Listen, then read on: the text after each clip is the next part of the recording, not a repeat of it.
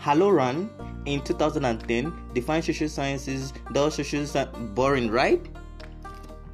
Welcome to the academic podcast where we will be simplifying the process of reading. Imagine listening to your textbook while walking on the road using an earpiece. Things are getting digitalized. Why shouldn't our academics be digitalized? Well, well, well.